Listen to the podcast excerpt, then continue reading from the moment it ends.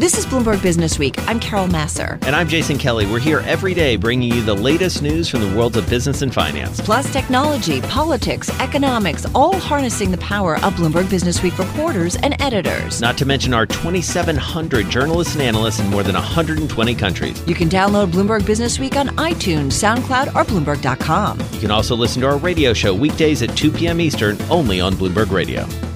So, one story we were talking about earlier, certainly on our, our show planning call, was about Wilbur Ross, our Commerce Secretary, saying today that the deadly coronavirus may hurt the Chinese economy and actually push jobs back to the United States. So, it's an intriguing angle. So, that's a take. That is a, definitely a take. Uh, take it as you wish. Uh, Jordan Fabian is White House reporter at Bloomberg News. He's on the phone from our Washington, D.C. bureau. Uh, I got to say, uh, as Jason likes to say, I did not see that coming. Um, tell us a little bit about this.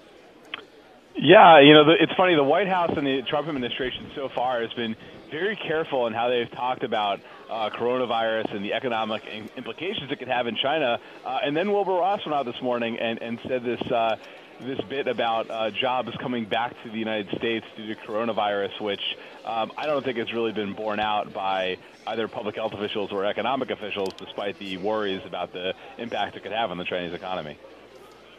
Is it a little off?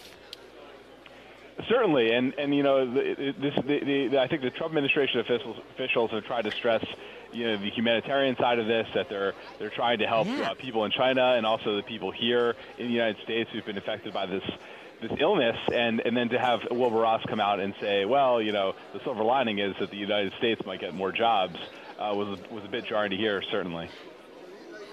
And he did say, first of all, every American's heart has to go out to all the victims of the coronavirus. I don't want to talk about a vi- victory lap over all of this, but still, it is kind of interesting. Yeah, it absolutely is. And so, Jordan, I mean, obviously, the, the politics are complicated here in part because of everything that's been going on between the U.S. and China over the last couple of years the trade agreement and, you know, this relationship that usually seems friendly, but sometimes it isn't between President Trump and, and President Xi. Put this latest incident or this latest uh, challenge, I guess, in the broader context for us. Right, and that's why that's part of what made uh, Wilbur Ross's comments even more head scratching was other U.S. officials have used the offers of assistance uh, by the United States to China to emphasize that the relationship is getting better since the signing of the Phase One trade deal, and we're really trying to help them out. I was talking to Larry Kudlow earlier today at the White House, and, and he emphasized that point. Uh, you know, we're supposed to be sending uh, medical experts there through the World Health Organization to to help the experts on the ground there. So to say, uh, you know, to have someone like Wilbur Ross come out and then emphasize that economic conflict between uh, the two world's largest economies in the context of this disease uh, was a little off for sure. Michelle Cortez, also with us, health science and medical technology reporter at Bloomberg News, uh, on the phone from Minneapolis, Minnesota. Uh, if I pull up uh, the menu here on the Bloomberg terminal, Michelle, there's a lot of stories. World Health Organization, Jordan just mentioned, they've been holding a briefing. We've had the U.S. confirming its first human transmission case of the virus. Tell us kind of where we are. What do we know about, um, you know, where we are in terms of the spread of this? So what we know is that things are still very bad in China. It is spreading quickly and sickening people there at a very steady and high rate. But we're also starting to see the virus break out into other places in the world.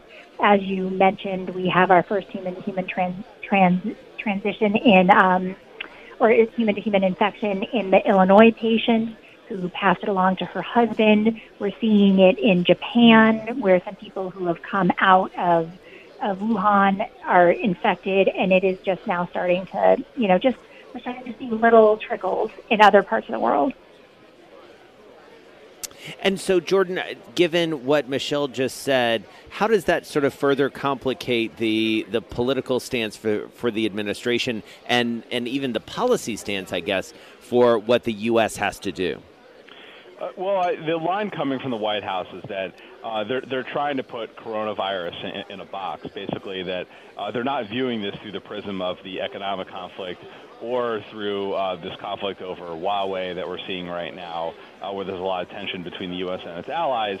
Um, they're saying we're doing this for purely humanitarian reasons. Uh, of course, there could be some, you know, logistical impediments to that, like like Michelle just mentioned. But the, so far, the messaging coming out of the administration is that they're they're uh, putting all of their, their differences aside to try and help. We yeah, are I do wonder about the a little conversations. bit, right? Oh, go ahead, Michelle. I'm, I'm sorry Yeah, to jump go in ahead, there, Michelle. but yeah, we see Wilbur Ross say that um, that you know that, that, that the U.S. might have some benefit from this situation in Right. China, that we might see some manufacturing and whatnot come back to the United States, and that is entirely possible as we see, you know, China shut down. Literally, the whole country is starting to wall itself off to try to keep this this pandemic inside its walls, and to the detriment of their economy. But um, we'll see how that plays out. Right. Jordan, you, as you mentioned earlier, you talked about that too. Uh, you know what Wilbur Ross had to say. Uh, you mentioned Larry Kudlow catching up with him. I do wonder what else you're hearing about the conversations within the White House about concerns about whether or not they're really being kept completely in the loop about how bad it's getting in China. Yeah, so they they publicly they haven't uh, they haven't gone into depth on that. Uh, I know that uh, they're they're stressing they're trying to be as transparent as, as they can be with the information they have.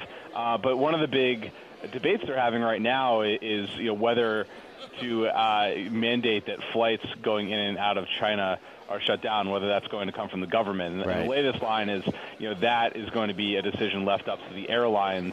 Uh, and, and right now, the U.S. government is not going to mandate one way or the other, but uh, it's something they're keeping a close eye on. And that will, of course, depend on what kind of information they're getting from the Chinese. Of course, right. Well, a good update. Thank you so much, Jordan Fabian, uh, our White House reporter, joining us from Washington, and Bloomberg News health reporter Michelle Cortez joining us from Minneapolis. Both of them following this story very closely. Baby,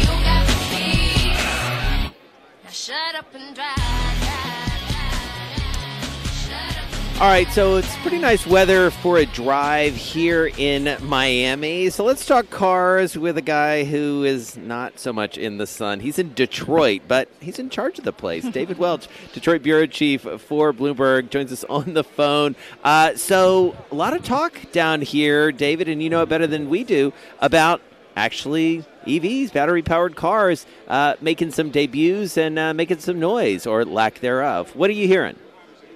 So uh, for the Super Bowl, uh, we're going to see a few EVs popping out on screen. Uh, and look, th- th- this is interesting. This is more than regular Super Bowl advertising, I think. You have three major companies putting out EVs that will actually exist and be sold, as opposed to you know corporate brand and image mes- messaging and that sort of thing. Why is that significant? Because the major automakers didn't really want to sell their electric vehicles, at least not in big numbers uh, up until recently. They, they wanted to sell just enough to meet clean air rules, uh, but if they sold many more than that, they were they would just compound losses because the cars all lost money. But now they actually want to uh, try to compete with Tesla and put out some electric cars that, that people want to buy in big numbers. And you're going to see Porsche do it. You're Well, going to see Audi, and you'll see General Motors with an electric Hummer. All right, so tell us about the Tesla effect here, because obviously we've been talking a ton about Tesla, especially today Yeah. after those, you know, blockbuster numbers yesterday. So that's where the pressure is coming from, and obviously consumers are, are really clamoring for this. Apparently, Yeah, Tesla really captured the imagination by making cool cars that happen to be electric. Before that, you had cars like the Chevy Bolt, the Nissan Leaf, and Tesla actually preceded some of those, but I'd say the Nissan Leaf was the first really big one. Um, you know, it, it's just a hatchback. It's a compact. Same thing with the, the Chevy Bolt. And Americans hate hatchbacks and they hate compacts. Uh, the, the vehicles were basically to get the technology on the road to meet regulations, but they weren't anything, you know, really in the wheelhouse of the American consumer. Tesla came out with fast luxury sedans, a roadster first, actually, but the Model S really put it on the map. It was a car that would compete with something like a Mercedes E-Class, something that was pretty cool. Then they came out with the Model 3, smaller version of the S, really, and now they have a crossover SUV coming. These are, are vehicles that, at the times they were launched, at least, uh, and, and still now, are, are things that consumers in the U.S. really want to buy.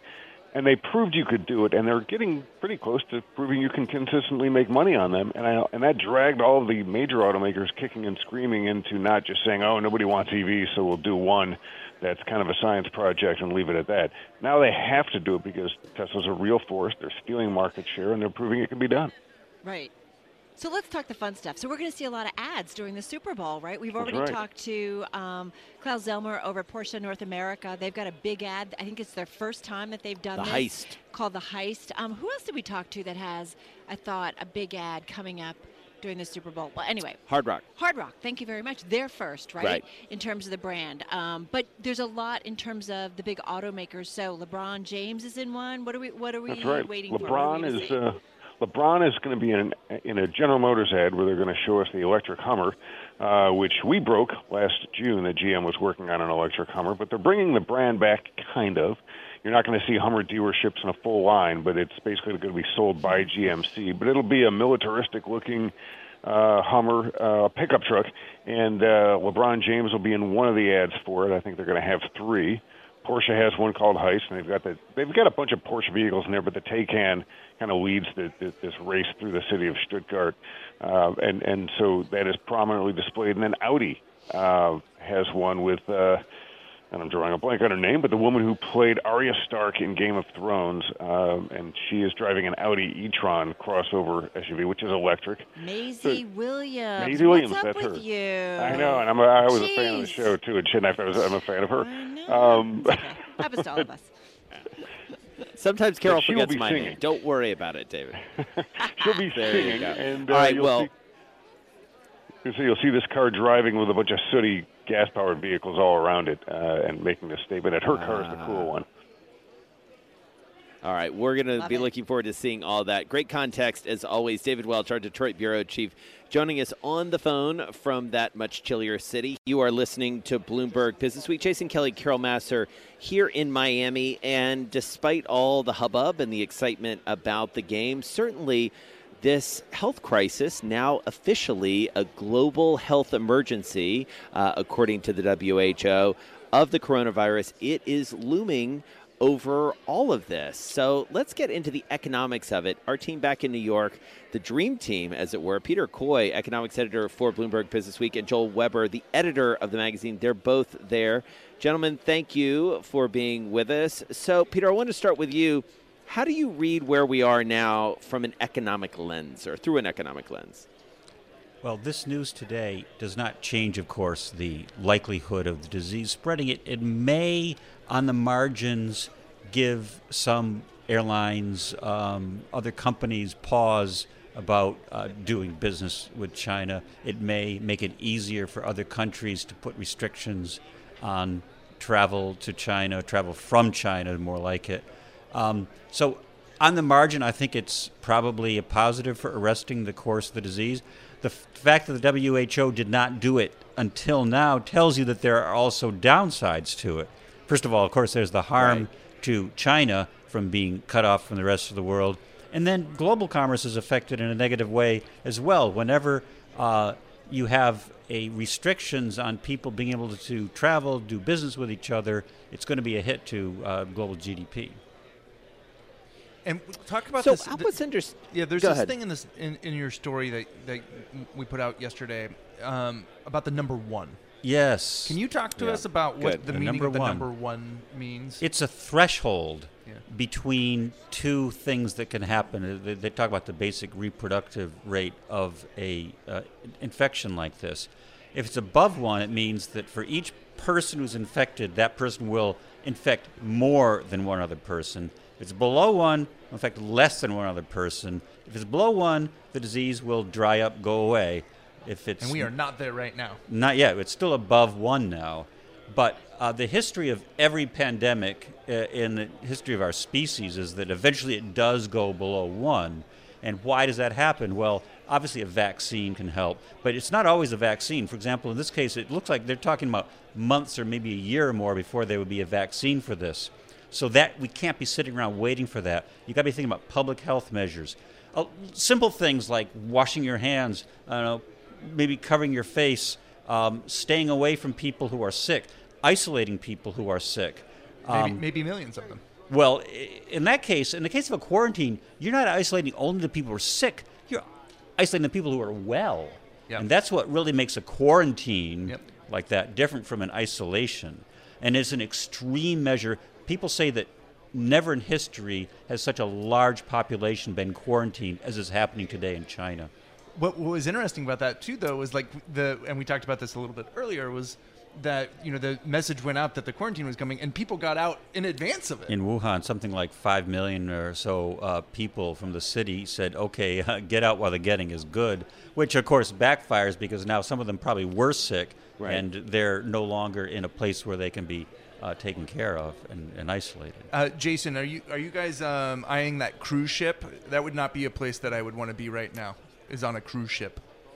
This is of course the one off Absolutely. Italy. Well, and it, and I'm glad you asked that, Joel, because we sat down yesterday with the CEO of Norwegian Cruise Lines, and he was pointing out, and this was obviously before the news broke about the Carnival Cruise Line Correct. over in Italy. Um, but you know, he was pointing out that from a business perspective, they have, I believe, he said, less than one percent, or maybe Yeah. less than one tenth of one percent of their traffic or of their customers come from China, and they have no Chinese routes. So, unlike some of the other cruise ship lines, um, whether it's Carnival and some others who have been looking at the Chinese market in terms of growth, this is not something that's not a market they've really been uh, working into. But what's interesting about that Carnival story, and I think there was a another headline that came out that said that one individual that they were concerned about has tested negative Yes. for the virus. But you are talking about 7,000 people in one location, and we know, we all know the stories about when a virus hits a cruise ship, it just, you know, tears through everyone.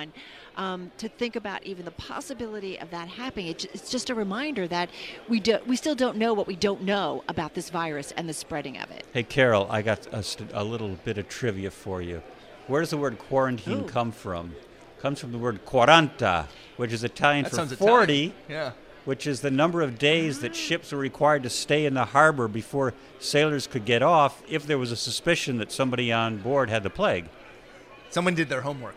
Hey. Yeah, how This about is, like, that? this is why I like reading like you know historical fiction. is like it- because you find out about things like smallpox, right? And, and what they where they would like burn a complete ship. But I would also call that like I, I feel like we could have I a love book of, Peter of Coy. Coyisms. Peter You Coy know, is like, like a treasure. I know. Treasure of Bloomberg. Exactly. So wait, there's Exactly. another there's Totally another is. line uh, I want to talk about in Peter's story because he said uh, viruses are actually dumb. Yes. Right? Oh, yeah. They're they're not even Yeah, smart that enough to reproduce on their own. They require the host cell that they invade to uh, Do to do their business for them. reproduction. Yeah. And and yet evolution, for all of its mechanical routineness, the fact that it's purely random and unthinking, is diabolically clever. Just because of as Charles Darwin said, the survival of the fittest. You, you, you throw a bunch of crazy random mutations out, and say 99.5% of them will just die because they're, they're, they fail.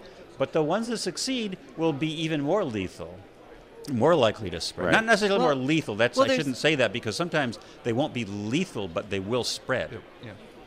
Be effective. Well, I'd Yeah. love exactly, to. Speaking yeah. of great lines, they evolve viruses. They evolve to thwart every weapon against them, and that's Right. part of the problem, right? Just when you figure out one virus, you know, there's a new strain, or it just mutates, and it's a little bit different. So, Joel, without giving too much secret planning away, I mean, how do you look at a story like this? Because it obviously crosses economic, political, financial, markets, technology, all of it. How are you getting your arms around it at the magazine right now? I mean, we're just, you know, anything we have that feels uh, like insightful and newsworthy, we are just we just move it like it's news. And you know, Peter, Yeah. Peter uh, yesterday, Mike Reagan yesterday.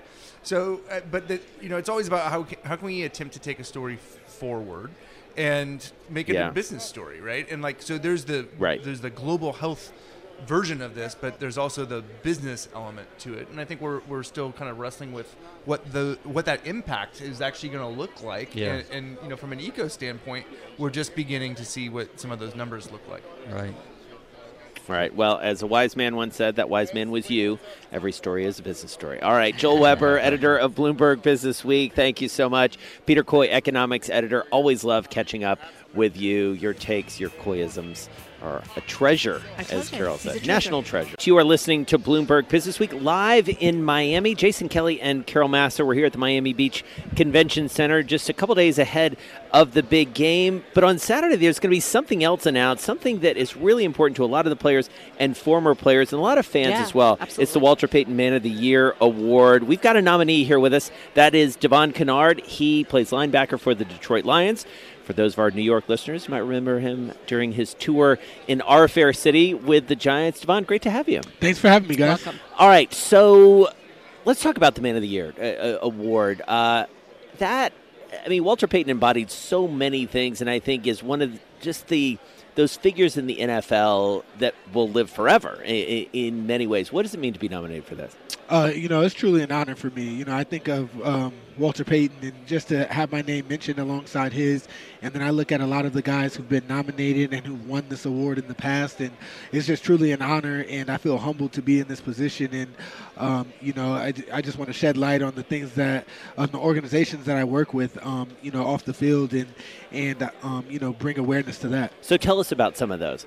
Um, you know, a big organization I work with in Detroit is um, the Midnight Golf Program, and it's an after-school program for um, high school seniors, and it helps them with the transition to college. So you're talking about inner-city kids who, you know, are working hard in school and they're trying to put themselves in position, but you know, might be first-generation college student students. So parents didn't didn't go to college, so they don't Right. know about SATs, ACT, ACTs, applying for loans, applying for college, you know, and um, it's a mentorship program that walks them through every step of the way um, when it comes to those things. And, you know, they take tours and they visit colleges all around Detroit, but also um, they take a trip, you know, out of the state as well so they can see a, a school out of the state. And it just really provides uh, these kids an opportunity to, to realize that they can accomplish their dreams. Right, you can't go after something if you don't even know what you're supposed to go after, right? Exactly. Tell me about some of the stories. I mean, and some of the things that you've Um, seen happen as a result of that. you know, for me, um, I created a scholarship fund where I started offering scholarship, uh, scholarship, and I asked the kids to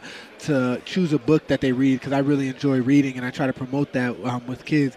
To choose a book, book that they've read recently and tell me the impact that it had on their lives, and um, you know what they took from it, and some of the responses, and hearing some of these kids' stories and what they've gone through or what they're going through, and um, you know their perseverance to get to this point in their life and um, you know it's just really been been motivating and i'm going to give those kids opportunity oftentimes kids like that just need oppor- uh, more opportunities and uh, that's what i want to help provide them All right, got to ask you about the game on Sunday. You know, you know all about a lot of quarterbacks and trying to get to them. How do you get to Mahomes?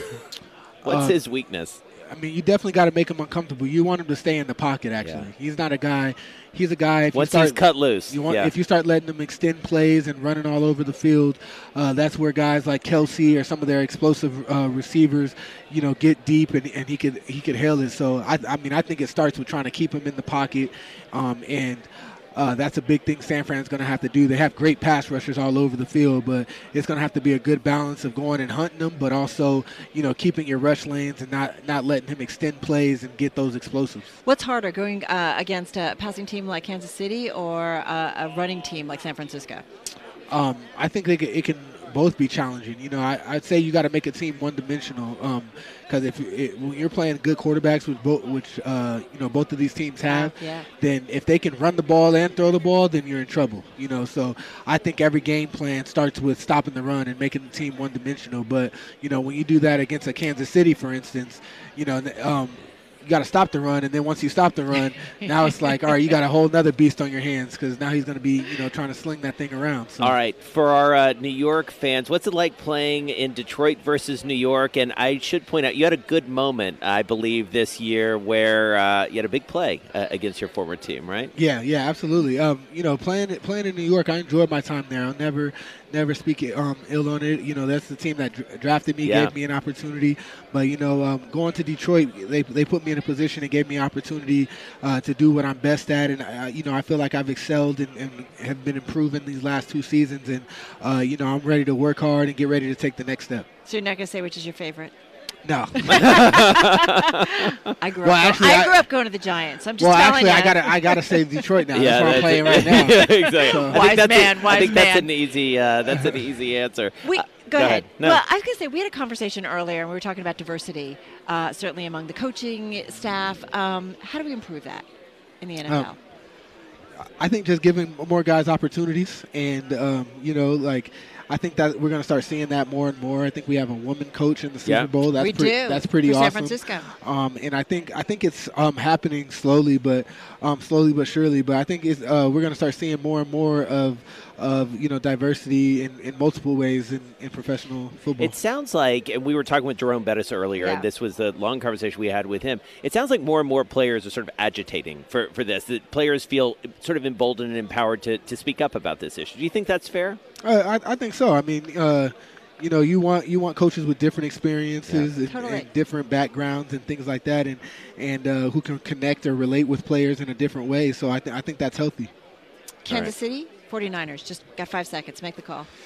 I'm gonna go. I, I like defense. I like San Fran. All right. Good job. All right. Devon, Devon thank you. Kennard, thank you so much. Good luck on Saturday. He is a nominee for the Walter Good Payton luck with that. Man of the Year Award. Nice honor. I'm driving in my car.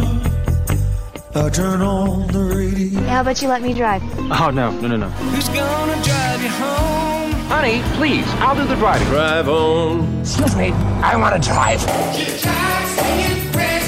Just drive, baby. It's the question that drives us. This is the drive to the close That funky music will drive us till the dawn. on Bloomberg Radio. It is time for the drive to the close on this Thursday. Carol Massar along with Jason Kelly. We are live in Miami, site of the upcoming Super Bowl. Back with us, so delighted. We've been excited about getting a chance to talk to him. Uh, Ross Gerber is back with us. He is, of course, the CEO at Gerber Kawasaki Wealth Management, uh, and he joins us here uh, on the phone from Santa Monica, California. So, Ross, Tesla, it's pretty Yeah. much holding up near its highs of the session, just off.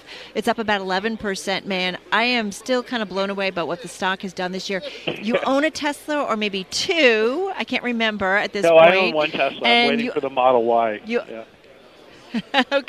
which is now coming faster than we thought. So let's start there. I mean, we've now got a company, and listen, I'm telling you stuff you already know that seems to be exceeding expectations, getting Right. things faster And more uh, consistent. than which is was not the story a couple years ago. That's right. And, you know, one of the things that when Tesla was going through sort of its hard time, I reached out to the company and, and spoke very much about Elon not using his personal projections as Wall Street projections.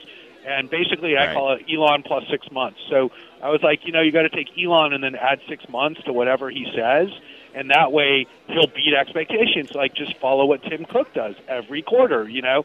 And and Tesla started adopting that type of philosophy towards giving guidance, and now they're beating all their guidance, and everybody's like, "Oh my god!" And so, you know, I think a lot of it was just communicating correctly with the street and the public about what was really going to happen versus what was the best case scenario. You know. So when you look at the financials, so we're talking about a company that what in 2020 looking at maybe 32 billion in revenue and yet what are we looking at? The market cap is about 116 billion right? We talked about it Right. you know pushing back through that 100 billion mark. I mean do the metrics add up to you? Um, will the growth rates get us to a point that that uh, market cap makes sense to you ross? Well, yeah, I, I think there's two ways to look at valuations. The, the sort of the lesser intelligent ways is comparing it to peers like Netflix, where Netflix trades at a 120 billion dollar multiple with 20 billion in revenue, losing 3 billion in cash every year.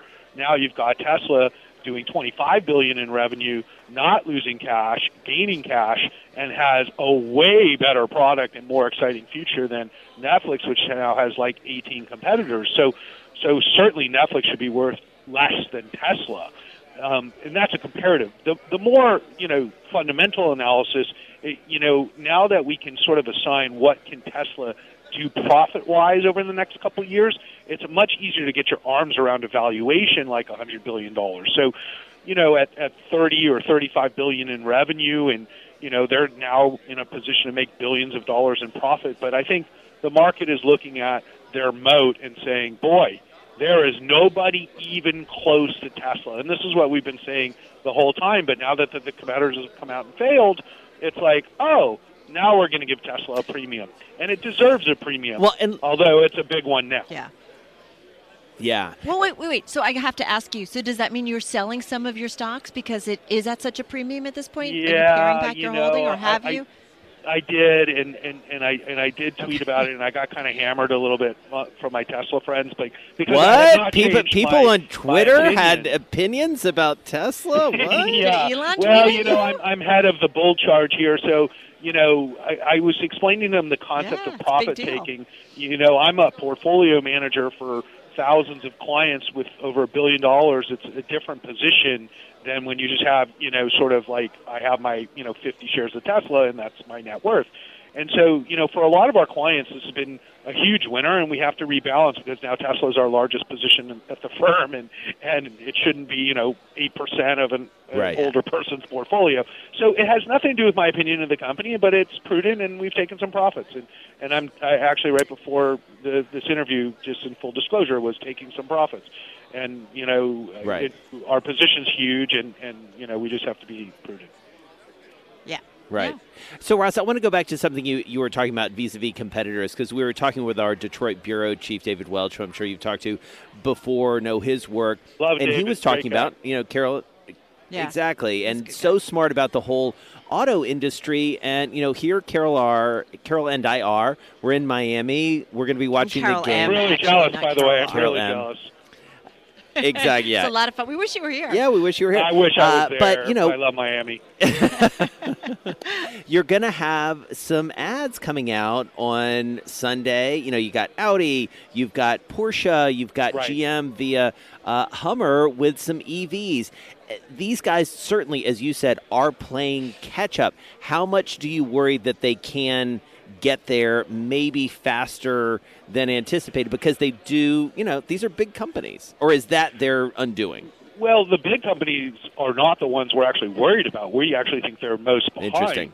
Um, so when you look at who UPS is investing in or Amazon's investing in, with companies like Rivian, so our position is that if a company isn't all in with EVs, they're just not going to be successful with it. And what we've seen with the other competitors is they like stick their toe in and put in sort of a substandard EV out because even though the Taycan's a beautiful car and performs well, its actual EV performance is pathetic. And so it's like when you look at the new 911, like why wouldn't I just buy a new 911? It's cheaper and it's a better car actually. So they're not really trying to sell EVs. They're just giving you an option, and I think that approach is failing like miserably. So so we don't see any competition for Tesla other than a few companies like in China which are doing some stuff that, that's interesting, but but Tesla now is so far ahead of the competition. I, I really can't think of any other business like this where everybody else is so far behind. It kind of reminds me of the cab companies versus Uber and Lyft, you know? Like the cab companies still don't have an app, you know? It's like, hello.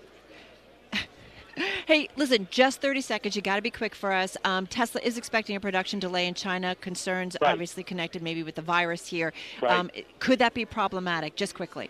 Yes, it's problematic for almost every company in America. We're taking risk off. Everything the Chinese are saying is a lie. It's a hundred times worse than what they're reporting, and it's got. They're going to. They've shut the whole country down. So this is going to have a dramatic impact short term, and hopefully they solve this as rapidly as possible. All right, Ross Gerber, thank you so much. CEO at Gerber Kawasaki Wealth Management, doing a little bit of a Tesla victory lap with us here on Bloomberg Radio. But- Much more to come from he make- Miami. but he makes a point. When you see the stock run up, as a responsible portfolio manager, you're going to Yeah, have to take, some, take some profits. Why wouldn't you? Thanks for listening to Bloomberg Business Week. You can subscribe to the podcast on iTunes, SoundCloud, or Bloomberg.com. You can also listen to our radio show every weekday at 2 p.m. Eastern, only on Bloomberg Radio.